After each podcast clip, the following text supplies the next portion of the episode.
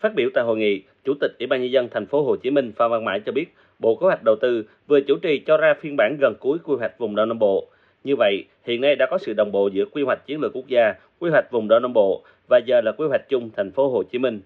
Do đó, ông Phan Văn Mãi hy vọng các chuyên gia sẽ cho ý kiến để mở ra được không gian phát triển, tạo động lực mới cho sự phát triển nhưng phải khả thi trong kỳ quy hoạch.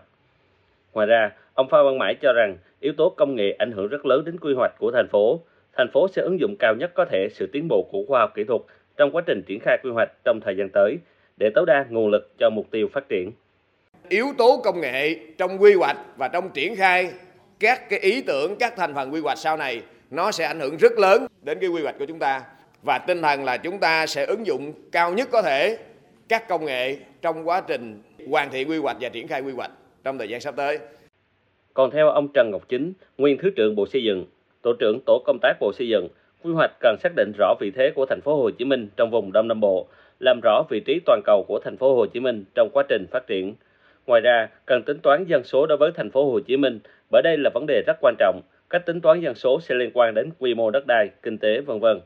Ông Trần Ngọc Chính khuyến nghị thành phố Hồ Chí Minh chú trọng đến không gian sông nước trong quy hoạch. Sông Sài Gòn đang và sẽ trở thành một cái biểu tượng thì hướng tổ chức không gian và thành phố có nhiều sông và nhiều mặt nước như thế thì cách nghiên cứu về tổ chức không gian nó cũng phải có một trình rất là đặc biệt để tạo nên cái vị thế cho thành phố và cái tính chất hướng biển của thành phố Hồ Chí Minh là một cái nội dung cũng rất là quan trọng trong sự phát triển kinh tế của thành phố. Theo đồ án điều chỉnh quy hoạch chung thành phố Hồ Chí Minh đến năm 2040, tầm nhìn đến năm 2060, đơn vị tư vấn xác định vai trò trung tâm vùng của thành phố. Đơn vị tư vấn cho rằng cần xây dựng các trục từ thành phố Hồ Chí Minh kết nối với các đô thị lớn trong vùng Đông Nam Bộ, vùng kinh tế trọng điểm phía Nam, hình thành các vành đai công nghiệp, đô thị, dịch vụ dọc theo các vành đai 3, vành đai 4, xây dựng cảng trung chuyển quốc tế Cần Giờ.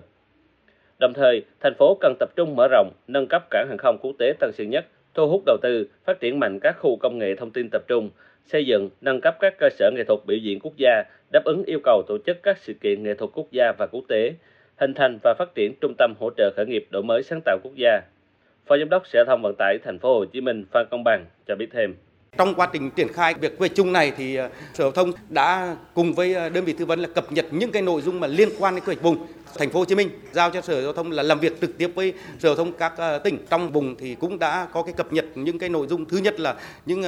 quy hoạch hiện hữu, các tuyến kết nối hiện hữu và những cái tuyến kết nối bổ sung quy hoạch, ví dụ như nối với Long An, nối với Đồng Nai, nối với Tây Ninh, nối với Bình Dương thì trong những cái cập nhật ừ, quy hoạch này là đơn vị tư vấn đã cập nhật những cái nội dung quy hoạch. Cũng tại hội nghị, các chuyên gia, nhà khoa học đã đưa ra một số khuyến cáo cho thành phố Hồ Chí Minh như cần đánh giá kỹ thực trạng, lưu ý vấn đề pháp lý, cần tính tới những nội dung trong quy hoạch thành phố Thủ Đức, dự báo chính xác quy mô dân số bởi số liệu dân số không khớp, có thể sẽ có những chồng chéo trong triển khai.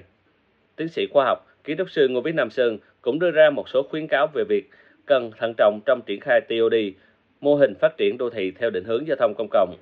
Theo ông Sơn, hiện thành phố cũng đang có chủ trương làm tất cả các tuyến metro cùng lúc, nhưng phải cẩn trọng bởi làm cùng lúc sẽ rất khó so với làm từng tuyến, nhất là trong công tác đền bù giải tỏa, kinh phí.